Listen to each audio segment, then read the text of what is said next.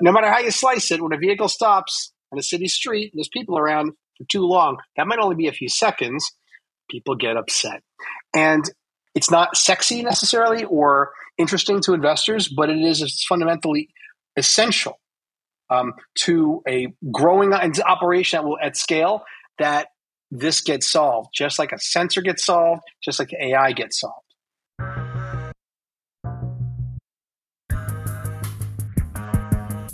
Hello and welcome to the Autonocast. As usual, I am high energy Alex Roy, opening the show. And I just want to let you know, in case you didn't know, I'm, I'm the founder of the Human Driving Association, the producer of Apex, the secret race across America, formerly Argo AI, although, my God, it's coming up on some time since that came to an end. And now a consultant that I'm, I'm not allowed to plug my business on the show. So you're next, Ed. I'm Ed Niedermeyer. I am the author of Ludicrous, the unvarnished story of Tesla Motors. And I'm Kirsten Korosek, transportation editor at TechCrunch. And it's been a minute since we've uh, recorded a news discussion um, or even some interviews. And we're here. We're all here. We're all good. We're still friends. Autonocast is still together. Um, it's not um, like the All In podcast where they all hate each other. no, no. No, but um, as everyone knows in the in the world, sometimes shit happens that um, needs to be addressed and needs to be prioritized. And the podcast, we we took a little bit of a break, but we are back now, and um, we're ready to talk about what's going on in the AV world and the EV world and the future of transportation. Yeah, because you know who else is back? Self-driving cars. Self-driving cars are back, and I, I now live inside the geofence of Waymo and Cruise, and I have a lot to say about that. Hmm. Ed? Yeah, let's hear it, Alex. I'm. You're like enough about me. Let's talk How, about you. It's no look. I'm I'm I'm really glad to be back in and talking about this stuff with my friends. This is uh this is great. Alex, tell us about about you. So you're in you're in Arizona now, and you're writing a lot of of AVs. So I moved to Old Town Scottsdale near the Fashion Square Mall. Uh, I am just, uh, which is basically just inside the northern border of the Waymo um, operating area, and Cruise is operating nearby too. You're getting really, by the way, you're getting really close to like sharing your address to listeners. So you know, just keep it. don't don't go too far. It? No self doxing. I got nothing to hide. And uh, look, uh, if, if you hang out in Old Town and you see a Morgan three wheeler, it's me. And uh, there's only going to be one of them in town. It, it arrived last week at uh, the headquarters of the Human Driving Association, Arizona, the Auto Car Club, Scottsdale. And when it arrived there, um, I'm like, My, I'm really going to drive this thing again? Like, this thing is totally unsafe. It's totally dangerous. I got to buy a helmet, although I don't think it's required in Arizona. But look, since I got there, I decided I was going to attempt to um, I was going to attempt to use Waymo as much as possible to determine if it could, well, first substitute for a, a human driven Uber and potentially substitute for car ownership. Nothing will ever substitute for Morgan ownership because it's not a car and you don't expect it to be reliable. But uh, uh, right out of the gate, and this was a, sh- a huge surprise, Waymo service has been fantastic. When I was working at Argo, I would frequently travel to cities um, and check out competing services. Uh, it's it's much better than it was when I was doing that those missions for Argo. It's I've had several perfect rides, and the big shocker, cheaper than taking a human driven Uber. I did not expect that. I, I had seen pricing higher than Uber's uh, floating around Twitter. So ask me anything. Go ahead, ask me anything. Are so so are most of the rides that, that you're getting just as a, as a normal driver or rider um, uh, is it mostly driverless at this point? Is it all is it all driverless? Or are there all any, driverless? All, all driverless. driverless. Yeah, hundred okay. percent driverless. And yep. I've been taking them from you know Sc- inside Scottsdale. I've taken them Scottsdale to Tempe, and uh, Chandler was not much going on in Chandler for me, but Tempe for sure, uh, and all over Scottsdale. It's been great. The the most interesting thing is trying to compare it to traditional ride hail to the airport. Because airport is, for any robotaxi business, a critical, critical place to do pickups and drops. And uh, in, in Phoenix, uh, Waymo's doing pickups and drops at the 44th Street um, SkyTrain station. So if you take a Waymo from where I live to that train station and get out, there is a zero traffic, fairly not very frequently used um, train station. You walk upstairs, or you take the uh, you take the elevator, escalator upstairs, and then you are like seven minutes from the terminals, and that's it. It's over. What's more interesting is going the other way. When you arrive at the airport and want to take the train outbound, if you arrive at Phoenix Airport at a busy time, the wait times for Ubers can be long. I mean, like 15 to 25 minutes and expensive. And on both occasions uh, that I used Waymo last week, uh, out of the airport, I just got off my out of the baggage terminal, went upstairs to SkyTrain, and was on uh, at the station in a Waymo pretty much 20 minutes from getting off the plane, which is as good as good as human driven ride hail in its best scenario and better than it in most scenarios and cheaper. So the only potential downside would be if I was lugging a lot of luggage. But one person with a rolling bag and a backpack, it was fine. And this was, for me, that, that's the big unlock for Robotaxi in Phoenix. Um, now they did recently add another stop right to the twenty. It was at Twenty Seventh Street, or it's like one stop closer on the SkyTrain. Mm. Do you know yeah, I haven't, I haven't. I haven't tried that one. Uh, so for, I mean, it's just Forty Fourth Street is just closer for me. Yeah, yeah. So the interesting thing is, um, as someone who also uses the Phoenix airport on occasion, I typically will fly out of Tucson, but there are some international flights just easier.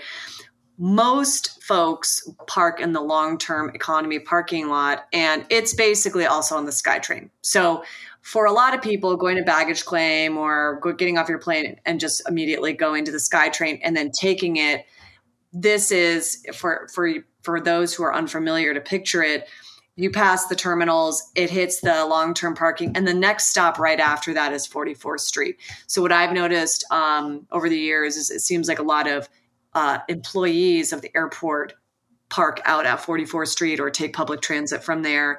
Um, so, it's used, um, but typically, mo- most people just use it to the long term parking which is one stop short of that. And uh, so for me, it's like never been a big deal to take a bunch of bags and ride the SkyTrain. Um, the big benefit, it seems to me, is leaving the airport and going home as opposed to coming into the airport. I could see people starting to use it in, as a hybrid, using human driven to bring you right to the um, you know departure bank, and then on the way home when there's less of a time crunch, using um, but but you don't want to deal with higher prices and the wait just taking the train to the Waymo. It's it's interesting. Like it's it's one of the ways in which like we're sort of continuing to learn what this technology actually is and how it can actually be used. Right? Like we've spent so long thinking of it as cars that drive themselves that that the idea that um, to make a robotaxi service viable in um, you know one of as alex said one of the most important use cases which is getting people to the airport that you actually need a last mile solution for that that it's part of a system that it's not an end to end like 100% thing and and it makes sense because you know one of the hardest challenges in a lot of ways you, you don't think of it as being particularly hard because it happens at such low speed but like the pickup and drop off areas at airports just are the worst. Like they're just terrible. And the idea that um, you know, that's something that that's going to be like easy or or smooth for particularly a mixed human automated driver, you know, kind of traffic, um, like that that probably is a problem that will will have to be solved to large extent with with infrastructure, uh, you know, or something like that. And and like right now, like you know airports are struggling to even create the infrastructure that allows the human driven uber and like ride hailing to, to happen in a somewhat smooth and like organized way and so um, it's just a really interesting like i think it, it just kind of speaks to how like the, this technology is is gonna it's gonna like just create new alternatives it's not just gonna replace one thing because it's not even really a, a, a one-to-one replacement for for a taxi ride but for example like if you compare it to driving to long-term parking, right? Depending on how long your trip is, paying for that long-term parking might be quite expensive versus if you just take a Waymo there, you end up at the same place, you spend a lot less money, you have the exact same experience except that you don't have to even drive to the long-term parking lot and you don't have to pay for long-term parking and and so anyway, it's just it's just it's just different. It's just not one to one replacing cars or even traditional taxi rides. And like, that's okay. We've talked at times about how, um, and I think we've even probably wrongly criticized companies or held them to maybe a really high standard. Like, well, they clearly aren't, if they can't navigate the airport, then, you know, then it's all for naught. Like, they haven't gotten there. But, um, and, and sure, we could still argue that. But I still think that, at least right now, it's smart to at least be able to deploy and work within the infrastructure, rely on the infrastructure that's there, as opposed to being like, we're going to crack all the hardest stuff right now, um, which could create some big problems. Like, you don't want fender benders or like blocking traffic. We've already seen a lot of blowback of that happening in San Francisco with both Cruise and Waymo. And so it's like, do we criticize Waymo or any other company for not being able to go through the, like uh, areas that human beings can't navigate really very well, or do we credit them for um, at least getting to the airport and and using infrastructure?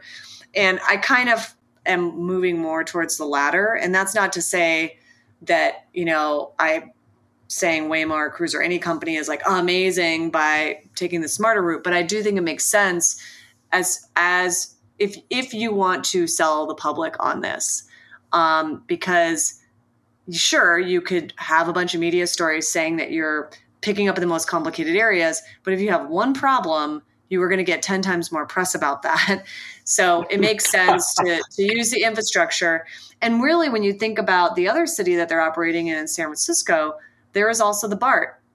And you could argue that you could actually do the same thing where um, eventually, where you know you leave San Francisco airport and a lot of people take the BART and you could go right into the city, but what do you do when you get to your stop and let's say you're a mile away from your house? That's where you start to see the robotaxi system fitting in that infrastructure, like you mentioned, Ed. Like you don't have to take it right from the airport but you could take it to get that last mile from the train stop to your house. Can't jump on a scooter with luggage. Maybe you can order an Uber, but that's where you start to see sort of it working as a network effect as opposed to it needs to do all the things from A to B, no matter what. Otherwise, if it doesn't, it's a failure. Speaking of focus on on public failures, uh, you both been following the news from last week with San Francisco, uh, the report they put out about Waymo and, uh, and CPUC. Not closely. I'm just going to assume everything is just fine. There's no problems of any kind. Everyone's it's happy with everything. always. But, well, you know, there is a um, there was a tweet this morning. You know, uh, from Andy Banal. Is that how you pronounce his name? And he had a tweet which kind of sums up uh, I think what a lot of people I know are saying. If the level of cultural skepticism and critique of autonomous vehicles was applied to human motorists, public streets would be so much safer. And uh, I mean, I'm of two minds about this because I actually have a lot of faith in the safety of autonomous vehicles. But on the other hand, uh, deploying them without a deep operational bench of people who can do troubleshooting, remote guidance, teleop, whatever you want to call it, um, is ma- creates a nuisance and it's really important the companies get that right. And I think I think a lot of what we're seeing, if you look at the, what uh, the city of San Francisco is saying, is there there's been uptick in incidents of autonomous vehicles blocking fire trucks and creating traffic issues, and then this creates ripple effects. And to me, that it it's not a safety issue first; it's a nuisance issue, and it's a function maybe of maybe companies don't have sufficient operational depth of bench meaning there aren't enough people behind the scenes to get vehicles moving when they've paused for issues. But I'm just speculating. Yeah. Well, I mean, so yeah, I think I think there's uh there's kind of a couple things. Obviously, so so so one piece of this is obviously there's still just things to learn, right? So you, so you read about some of these things, and it's you know construction workers trying to wave AVs through, you know, sort of what they think are impassable obstructions, but they aren't really. There's so so there is there's like you know is there enough are there enough resources on the ground or is there simply still so much more to learn about this technology but i think you touch on something alex that's that's interesting which is that like San Francisco is also kind of a battleground between sort of tech and sort of everyone else. And there's a lot, a lot of the sort of amb- ambivalence that, that exists across the country and around the world of, of, you know, sort of the power of technology and what they're doing with it and, and, and their accountability or lack thereof and things like that. Like those issues are very, very heightened and concentrated in San Francisco. So it makes sense to some extent that that like there is this higher level of scrutiny. I think what you're getting at is that though these delays may be you know are, are, are clearly real, these problems are clearly real, that there clearly is is is work to be done. That maybe the the furor about it is about more than just the inconveniences that it causes on the road. Like that the the furor about it is not maybe entirely in proportion with the with the actual problems on the ground. I don't know if we, I haven't known, I don't know if I've seen enough data to know. Uh, but one thing's for sure human drivers, I mean, the argument's been made many times humans are pretty safe, therefore AVs don't have a, a role. And But humans create, I mean, in fact, almost 100% of the issues we see on our roads are created by human drivers. I'm not saying the crashes, but humans make decisions all the time that are suboptimal or inefficient. And so it makes perfect sense that you put AVs on the road that even if they're safer than human drivers, that the nuisance factor is a different problem to solve. And the two things should not necessarily be conflated. So if you have an AV that hesitates in an unknown situation, we what kind of hesitation was it? How long was the hesitation? What is the depth of bench behind the scenes that can resolve that? And most importantly, what would a human have done in that situation? Would they have just driven through? Uh, and is that less safe or more safe? And so the blanket, you know, negativity around AVs that it has, I think, peaked in recent months. Um, I think it's I think it's unfair. I think it's unfair. Well, I it, it's also the product of I think Ed was pinpointed this, which is San Francisco has for more than a decade now become kind of this um, the battleground of tech versus us versus them, the sort of blowback on tech. And we've seen that from, you know, way back to, if you remember, the, the tech shuttles and uh, real estate prices and like the disparity of wealth. And so there's, um, I think some of the blowback on AVs is just AVs are a reflection on one hand, exciting technology, and on the other hand, another representation of tech that is creating nuisances and not thinking of all the rest of us. For instance, when Waymo um, was going down the same street and turning around the cul-de-sac, and it was like this endless flow. The people who lived there were directly affected by that. Now, was it unsafe? No, but it was a nuisance and it was a problem. Um, when a cruise vehicle doesn't um, pull over for a police officer, you know, is it a safety problem? Well, it could turn into a safety problem, but again, it's this reflection of, well, here's another tech product that wasn't fully thought through. At least this is like what public perception can can have. So San Francisco is, I think, always going to have this tension I don't think that that tension will ever go away. It's also Even, a hard city to drive in.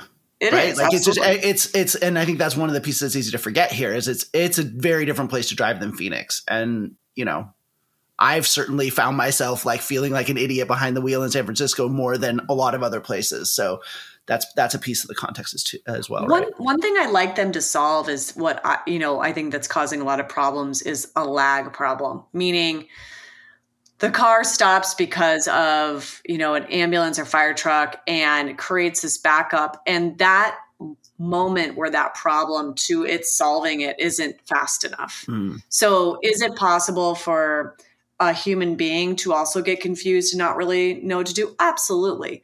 But within 30 seconds they kind of figure out how to go around. They're not sitting there for five minutes. And five minutes might not seem like a lot, but five minutes in San Francisco on a busy street is a freaking nightmare. Like yeah. you're mm-hmm. going to get gridlock. So I'd like to see companies focus on that and also that communication factor. How do these vehicles interact with human beings on the street?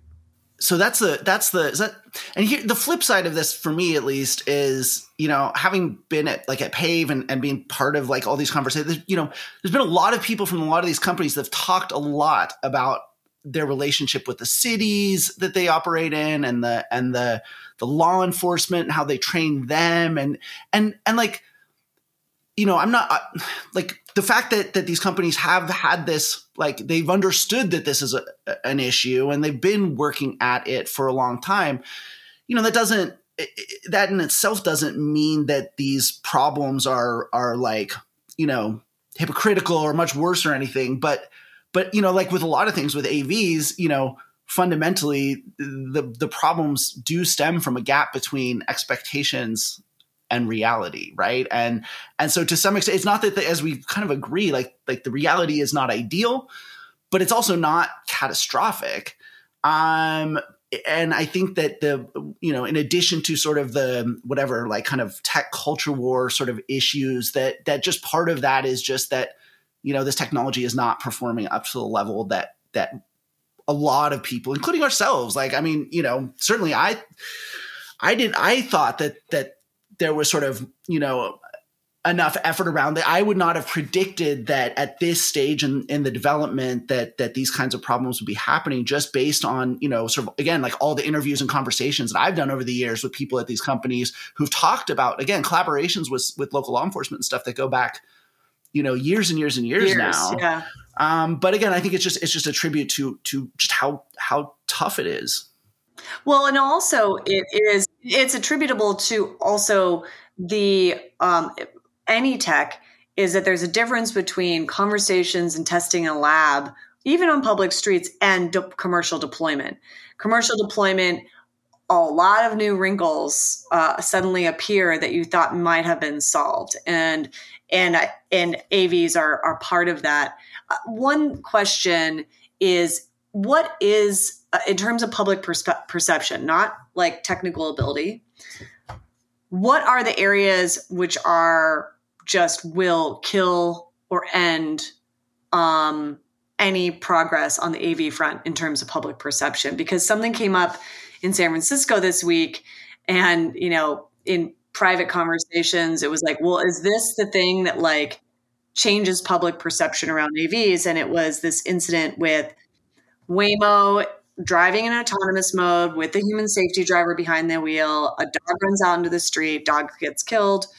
Um, and it seems, based on conversations I've had, that it might have been unavoidable, like completely. Now, there's reading through the incident report doesn't provide a ton of details. So I want to hold back from weighing in if it was technically like if it was a technical problem or not. But pub, let's talk about public perception for a minute.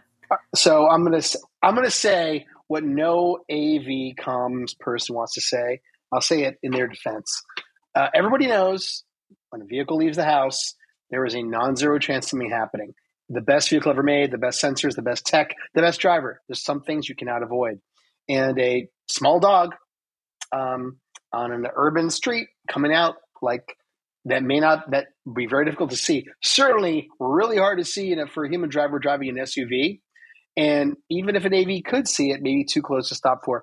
This is it's terrible. I love dogs.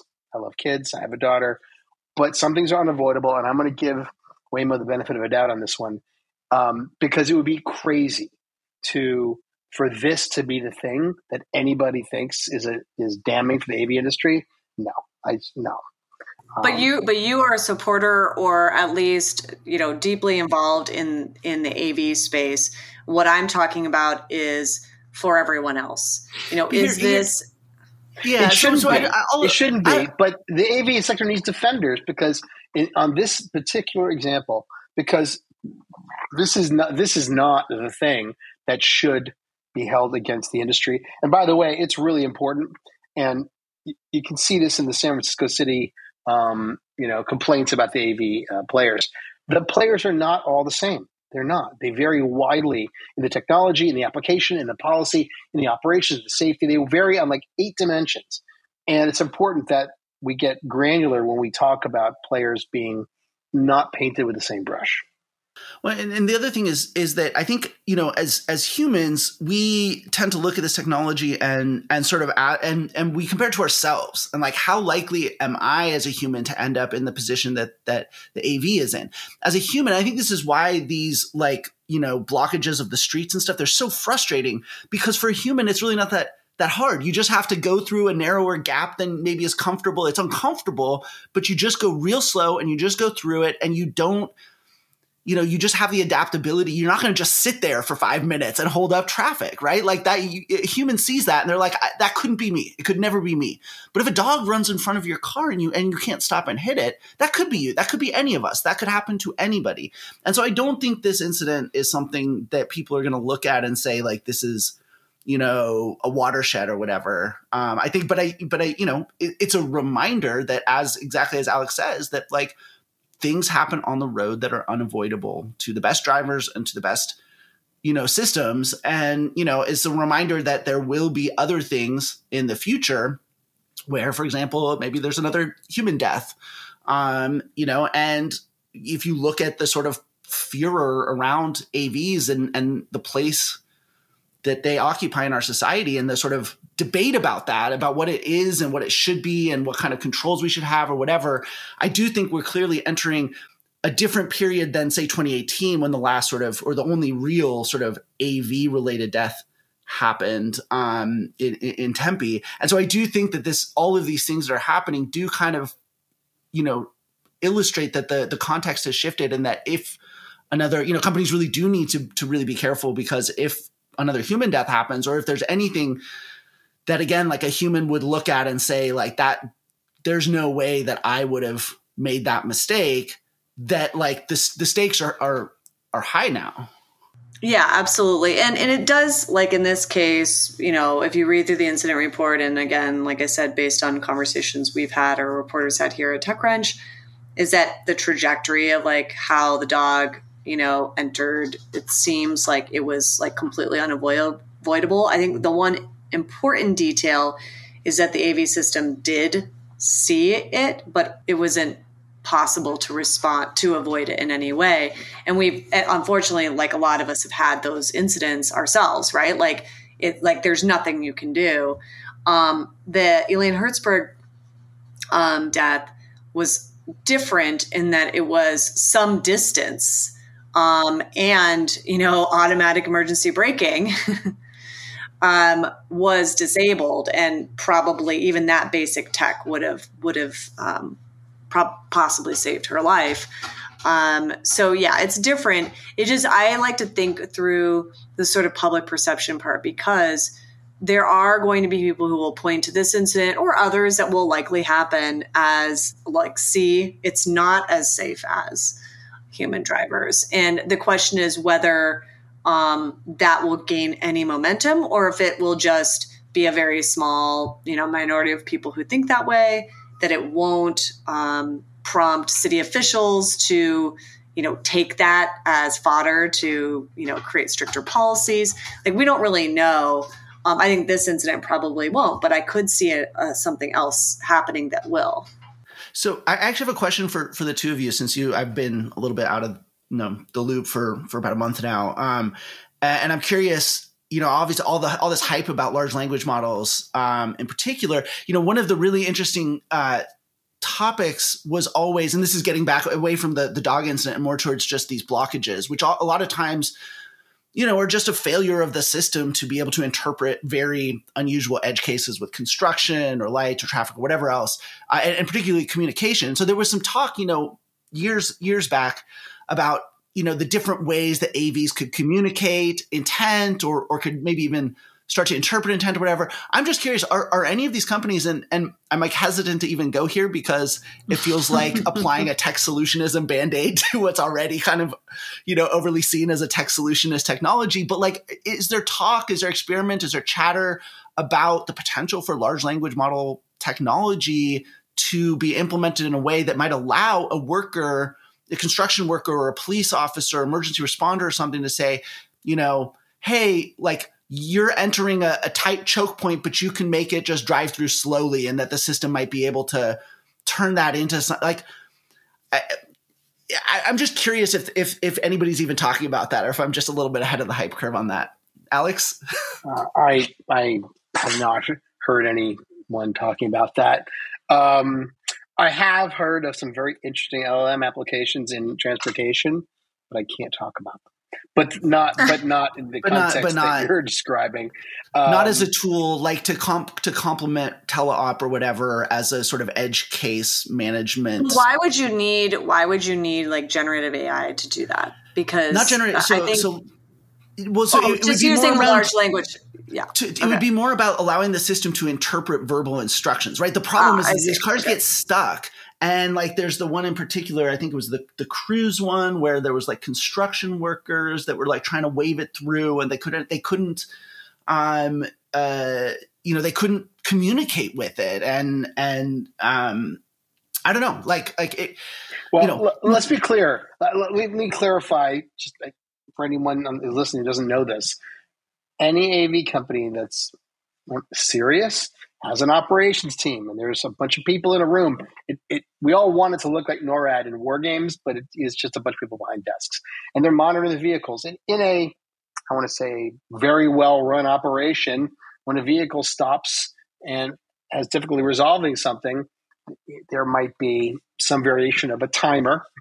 And if the timer surpasses a certain threshold of stops and you know can't resolve the situation, someone in operations would be tasked when the clock runs out to give either a go no go command that's remote guidance or maybe actually drive it with a joystick or wheel. That's te- that's you know pure teleoperation. There is debate over which of these is better. I'm in the remote guidance camp because it's i believe it's safer and the vehicle uses its onboard you know sensors and path planning to resolve the go no go command. And then there are people who do teleop and there's that's a little more controversial. Uh, those two things shouldn't be painted with the same brush either. But no matter how you slice it when a vehicle stops on a city street and there's people around for too long that might only be a few seconds people get upset.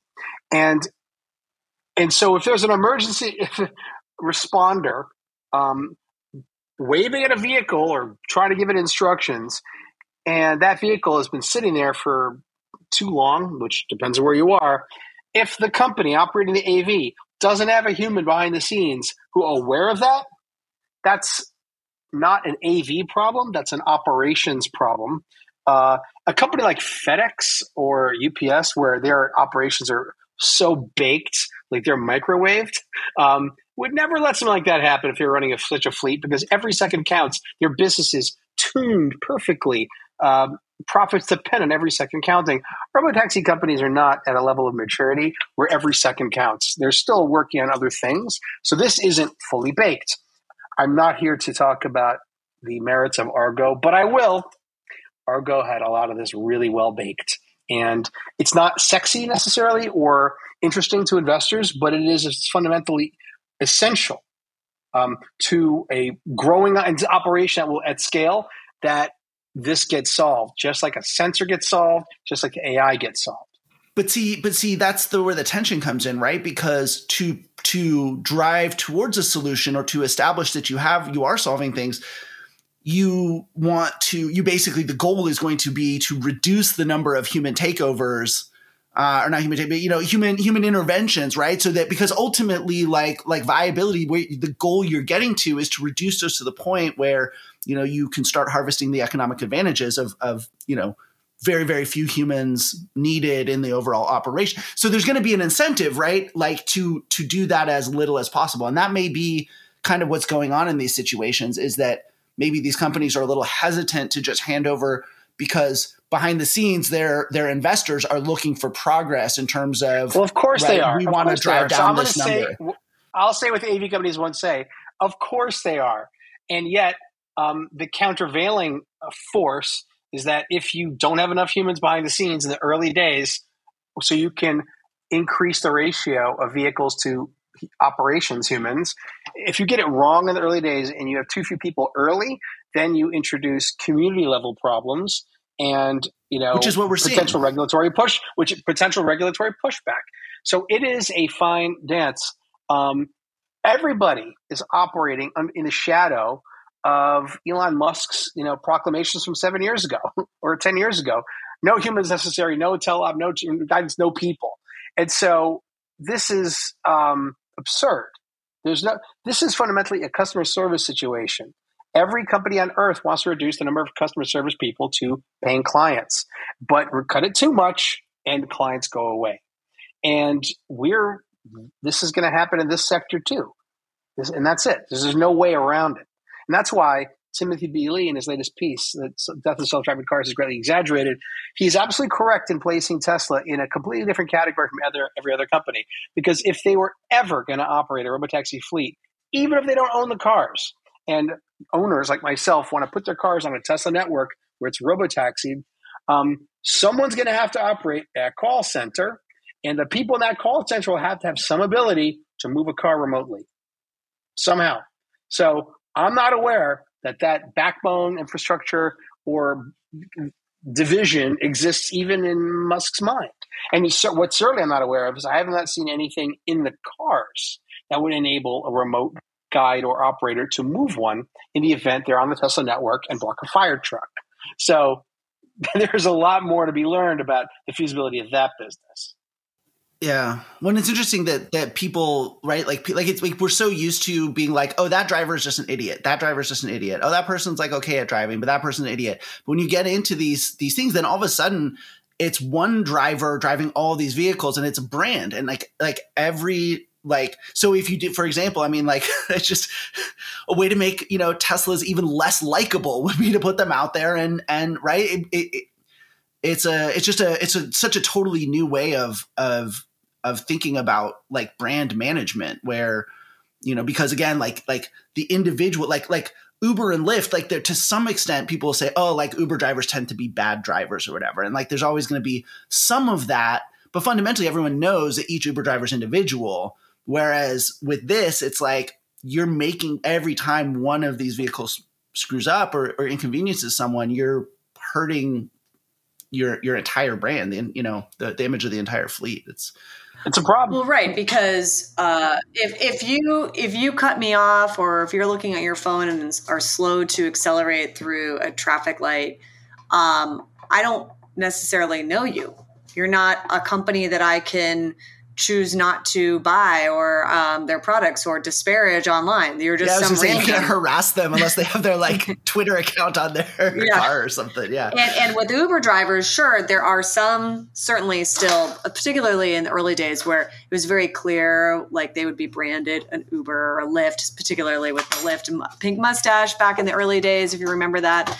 Um, but just like a FedEx or UPS, highly visible companies, or Amazon, these companies are very well aware of the blowback they get because of, and it's directed not towards the driver, it's directed towards the company, right?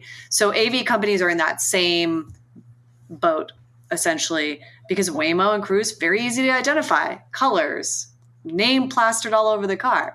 I mean, this is then all of a sudden it becomes a very big company problem. Um, and we're not saying, oh, that damn robot. We're saying, oh, Cruise or oh, Waymo or, you know, maybe someday if the Tesla robotaxi idea actually ever becomes reality and not fiction, uh, you know, there might be some bad comments around the Tesla robotaxi as well. So I did want to talk about one other AV company before we move on. Uh, there has been, of course, in the past, let's say 18 months or so, and really actually pers- even before that, but a lot of consolidation, um, a lot of pivoting, if you will. And one company that we always, I, I probably always thought um, had a really good chance of doing well was Nuro. Um, in part because um, operation heavy, right? So people are required, but uh, no one can get in the vehicle. So you can bypass some of the safety concerns. I mean, there's still safety concerns, but a little bit different. Delivery, which during the pandemic, of course, was you know a huge sweet spot, and and a lot of companies, including the the gig gig economy, really leaned into delivery. But even Nuro is um, this month, um, this past few weeks, has run into problems. And really, it's been a problem that's kind of been persisted for the past year. This is the second time, I think, maybe even third time, but I think second time that they've restructured. They've kind of changed everything. They've laid off people. Um, and this was a high flyer. I don't know what if either of you um, have opinions on this, but what I found was interesting is their decision to change how they're going to do um, their development. So, in order to save costs, instead of doing development at the same time as doing pilots, at the same time as doing commercial operations, they're now kind of pausing the last two steps and just focusing on development, which um, will save them money, but also uh, and it will extend their their runway. But I don't know if that's necessarily the best approach because they're not commercially deploying. Yeah. Mm, uh, well, you know, I have I've always had like a positive point of view about uh, around Nuro, but this is going to sound crazy, but behind the scenes, several people said to me, and I fully agree, that when they laid off what Greg Rogers, like what is going through the heads of people over there? You need you need really positive. Um, you need to retain people that have lend the company a glow, especially in the policy space. And you know, how many other folks should have were let go that shouldn't have been? You know, what cost cutting when you lay people off is it's it's art, not science. When it's treated like just pure math, it is unwise. Unwise. Yeah. That's all I'll say about Nuro.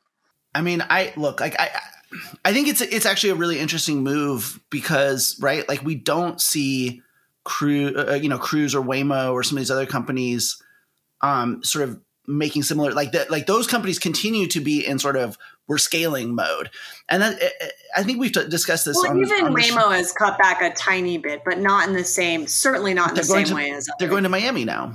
They're going to new, you know, they're they're opening, they're still opening new markets. They still seem to be right. in a mode where, you know, their investors clearly want to see their ability to scale sort of demonstrated. And what's interesting about that to me is that, you know, basic, basically what what the founders of Nuro said in their in their blog post um, and in TechCrunch's wonderful write up uh, of the news was that, um, you know, essentially as the technology, as the the uh, you know autonomy gets more and more mature, um, is able to operate over larger areas, then you know they'll sort of go back that that will allow them to get the the unit economics to where they need to be essentially. And and that's the fascinating thing to me about waymo and cruise is it's like okay like especially um, you know they're they're proving that that they can scale that they can go to new cities and, and stand up operate certainly waymo is i would say in particular proving they can go to new cities and stand up um, you know credible operations. But like what we still don't know are the unit economics and and you know, I know Alex, you mentioned that that the prices uh, of a Waymo are very competitive with a uh, uh, with an Uber in, in in at least in the Scottsdale area. But but what we don't know is you know is Waymo choosing to lose a certain amount of money on each of those rides, or are they breaking even on those rides? And they've been very very very tight lipped about the unit economics part of this.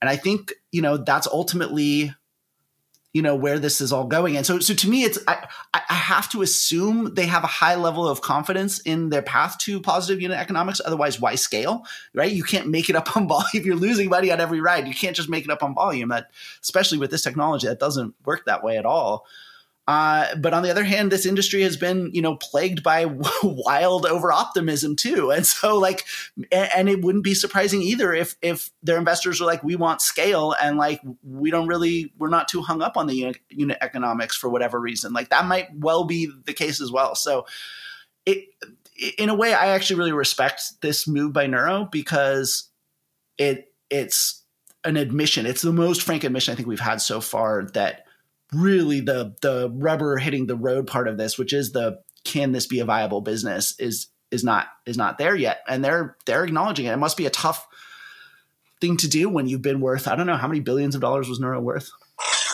Speaking of acknowledging something that a lot of people have been saying for a long time, can we please talk about Jim Farley getting on a Twitter space with Elon Musk and announcing that Ford is going to go with the Tesla charging standard? Sure, we can end the show by mentioning Tesla again, yet again. But it was big news. It was it was big news, and it was interesting because one when Tesla, let's see, I guess it was about six or seven months ago, kind of announced that it was opening up the design and open sourcing its um, charging port and charging infrastructure and calling it NACS. Um, I was, it was clear what they were trying to do. They were trying to make it the standard, but I really didn't see many takers. I will say, even though it is despite some other criticisms I have around Tesla, the best in terms of the most fluid, easy, no barrier charging system that is out there. Um, compared to what I've experienced with Electrify America and many of the other third party um, EV charging stations. That just, it's easier, it's literally easier than pumping gas because there's no credit card involved, there's no interface involved, it's just like plug in. I really didn't think any automakers would in any way jump on that. So I was pretty surprised actually when Ford decided to do that. Edward, Alex, well, no, I'm I'm curious. Were you were you surprised? I was surprised. Uh, all right, so I was super surprised. Uh, super super surprised. However, I know a lot of folks senior at Ford who have Mach E's and have who have a lot of Tesla seat time and from two years, they've all been saying, man, why can't we have a charging experience as good as a Tesla supercharger? So, what becomes really interesting is all right, what happens with Electrify America and the other networks? Because if they don't get their charger station uptime up to Tesla levels, and you're an EV buyer, what are you going to do? especially if you're a luxury EV buyer. Like, what are you going to do? Because we are now several years into EA networks, you know, being out there, and I still can't say to friends that they can who have any CCS uh, equipped EV that they can go on a road trip re- reliably. In other words, when you go on a road trip, you go on vacation, you plan it, you don't build in an extra two days for charging. And yet, if you're going in a CCS equipped vehicle, you might have to. And you only do that once before you bring the car back. You're like, I don't know if I want to keep this car. And so this this could precipitate one of two things. Either companies, luxury EVs, are going to offer two two ports on the car, which is an extra cost, um, or they're just going to go with uh, the Tesla standard in the future in this country it doesn't matter if what the federal government says if says oh CCS is the standard if if customers aren't get isn't good enough for customers who actually buy the cars. So the interesting couple of things that may or may not happen. First of all, uh, EA is still better than many other experiences out there. It is, and so that's saying something. And and my biggest issue with EA has always been um, for one, this was the product of a federal settlement. And so the motivations behind it are a little different. Um, and maybe that's evolved. Um, and hopefully, Volkswagen uh, recognizes the importance of it. But the fact that Volkswagen couldn't even figure out how to have its own vehicles be able to drive up and you not have to have an app and for you not to have to have a credit card and just be able to plug and play from the beginning. This is a subsidiary of Volkswagen was is saying something. I, I never understood that just like complete misstep. Talk about a missed opportunity. Because had they done that from the beginning, it would have probably propelled sales because again, it would have been on maybe not exactly on par, but certainly in the same general level as the Tesla supercharger experience, which is you're not pulling out a credit card, you're not pulling out a mobile app or a dongle or any of those things. You don't have to worry about any of that. You pull up, you plug it in, and you're done. Um, so that was a total missed opportunity. Um, the question I'm kind of wondering, I, I don't know what the answer is, but we've seen over the past probably year and a half or so a number of companies saying that they're going to build out their own branded network. So Mercedes, for instance, um, Rivian, do they choose to start going over to the Tesla standard, the NACS standard? Or, I mean, right now they're CCS, but they're not that built out yet. Rivian only has a few. If they start going, then it starts putting a lot of pressure on other third parties providers for sure. Honestly, I would. Why doesn't I mean? I I own um, two adapters, uh, NACS to CCS, and I used one of them with a Tesla charger at home with the Ford Mach-E that I had borrowed, and it was perfect, seamless. Why, why um, not just use adapters? That's because because adapt. See, and and here this is because because right. So so standards are political. Like it's incredibly political, and CCS is a global industry standard. I don't know. I, I don't know the details of actually about China. Like, do they use CCS there? I assume they do. Remember, there's two things going on here. There's there's the there's the connector, and then there's the charger uptime. Right. You, know, you could give away you could give away adapters all day long, but at the end of the day, um, people are going to want to use this the charger that works. Right. But if you have the adapter, you can use the charger. Right, but I think it goes beyond the adapt. It goes beyond the adapter problem because let's say um, CCS isn't necessarily bad, but if you look at the interface and how and how they've kind of failed on the software side of things, that to me is the real weakness. Um, but you know but, but more than theory, anything. But but yeah, and so okay, I, so here, here's here's the way I see it is that is that it's a very interesting. It's a strange move that like the you know the entire industry has sort of agreed that we have this one standard that no one really controls. And it may not be the best one, but everyone is sort of an equal, more or less an equal player within that standard. And even Tesla helped shape the CCS standard. You know, they were involved; they were in that SAE committee. So, so the idea that they have nothing to do with that is like not not the case either. And and and you have Ford being the first, right? And like if time had just gone on, Tesla has talked about opening up its its chargers to other automakers for years and years and years, and no one's taken them up on it for for I'm sure lots of lots of different reasons. But I think fundamentally the main one is you're going from a, a standard that everybody else uses and no one controls to one that is Tesla's standard and um and i think that that you know th- one defection opens up the possibility that well maybe this is the start of a broader shift or something like that. That said i don't think that's the case.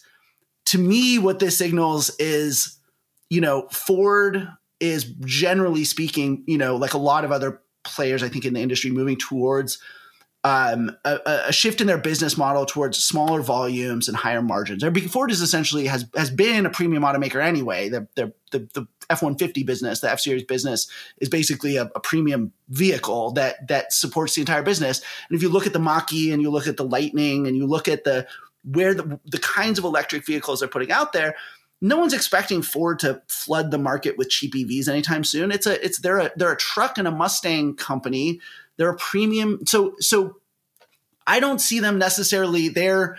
I see them as a, a, a, an outlier a little bit because they're a little bit ahead of you know GM and, and some of the Toyota certainly and, and some of the other really big players in terms of of investing in EVs, but they're investing in premium and and it looks like they're going to continue right there right rather than making a electric ranger size truck or an electric maverick or an electric you know, crossover or some little affordable crossover. They're just making another version of the F series, right? They're going to a new a new truck platform for their big new EV investment. And and so to me, like them partnering with Tesla is is less of a they're ahead of the rest of the industry moving towards this because it makes sense for everybody. I think it's that it's it's a sort of an a, a tacit admission that Ford is fundamentally uh, going to be a, a, a, niche player in EVs, a premium niche player in EVs for the for the foreseeable future because Tesla, their charger network and there's the uptime and the experience and all those things may be irrefutably better than C- CCS. Better. better. They, they, I absolutely concede that they are, but there's a separate problem, which is which is that like certainly in places like California, whatever, like those chargers are already really, really crowded and really, really overused just by the Tesla fleet. And so there is an entirely right. So so if Ford were imagining building, you know, really high volumes of EVs in the near future that we're going to access that Tesla, that would be not just a problem for Ford, but it would be a problem for Tesla as well. And so I think what makes this deal work is the reality that Ford is trying to get its EVs to a place where they make profits and not necessarily a place where they dominate market share. Um, if Ford were trying to dominate EV market share, that that strategy would be incompatible with this move, in my in my view. So, an interesting thing that you point out about the crowded, already crowded superchargers that um, one of our Autonocast fans and supporters um, texted me about is why under the initial relationship which is you know not just the tech going into the next generation ford um, vehicles but the relationship that starts today, which is the ability to have the adapter to use the Tesla superchargers, is that um, the number that they listed in that agreement is actually smaller than the total number that are in the US um, by several thousand, I think. So I, I, and I don't have the answer to that question, um, but perhaps it's avoiding those already high pressured areas particularly in California? Um, it's a question that you know I, maybe someone who listens to this will will have the answer to, but that is an interesting point as well. There's also all this existing infrastructure out there, right? That like, is it possible to just simply improve what exists out there in terms of CCS? And I think that there is, if if particularly around the interface, the financial interaction, um, between uh, the the driver and the charger. If you can basically think of like how do we make this better than pumping gas even if the charge time isn't as fast as fueling but you take out that financial exchange um, problem i think that ccs could have a real future here. I'm not necessarily ready to say like it's the demise of all of it. I think that there's just too much infrastructure out there but they've got to improve. I mean, it should be a little bit of a wake up call. Like there is, you're right that that Ford is pushing the premium end of EVs, um, but it still doesn't change the fact that like a major U.S. automaker is choosing to actually partner with Tesla as opposed to going with the plentiful um, infrastructure out there. Actually, if you look at the number of chargers out there, there are a lot. They're just all bad a lot of them are bad. Or or, or you go to them as alex said and there's a very high likelihood that none of them will work. Like basic stuff that has just not been thought through they put it up they set it up in the middle of the desert or wherever you're road tripping and then they're out. And it's not just about the number of chargers really. It's the number that are working and working well and are easier to use than um, pumping gas the one other thing I would say too is I really hope for, and I'm sure they've they've you know they're aware of this, but but I really hope Ford got its agreement uh, in very ironclad like you know formalized terms because if we know anything about about Tesla and Elon Musk, it's one moment they're like let's partner and it's all about the mission and we want to help everyone else be successful at EVs. And the next moment they're they're shanking everyone you know uh, they possibly can. And um, in the words of Warren Buffett, y- you can't make a good deal with a bad person. Maybe you can if if if you have you know enough lawyers and you, you can get the terms sort of nailed down hard enough. And I do know that the, this deal had been in the works for a really really long time. Um, so that gives me some confidence that that they've able, been able to to nail that down. But but for me, I would be even if I had a really ironclad contract with really you know tough penalties for non for non you know uh, performance or whatever, I feel like there's just always anytime you do any deal with with someone like Elon Musk, there's always going to be the risk that he just says whatever. Like I, I just you know this this situation has changed and and I'm going to go in a different direction now and like screw the consequences, sue me. Um, so you know, certainly hope note, it doesn't come to that. Uh, okay. Well, I think okay, it's. Kirsten. I think it's. yeah, I think it's good to end on you know some light references to shanking and violence and lawyers. It's a really good way to Farley. end an episode. I'm gonna I'm, I'm gonna text Jim Farley right now. and Be like, you know what Ed just said? You know what Ed just said? um, well, so on that note, um, it's good to be back. So yeah, I'm happy to see you see you all and have this conversation and to our audience, we're happy to be back as well. And thank you for listening to another episode of the Autonocast.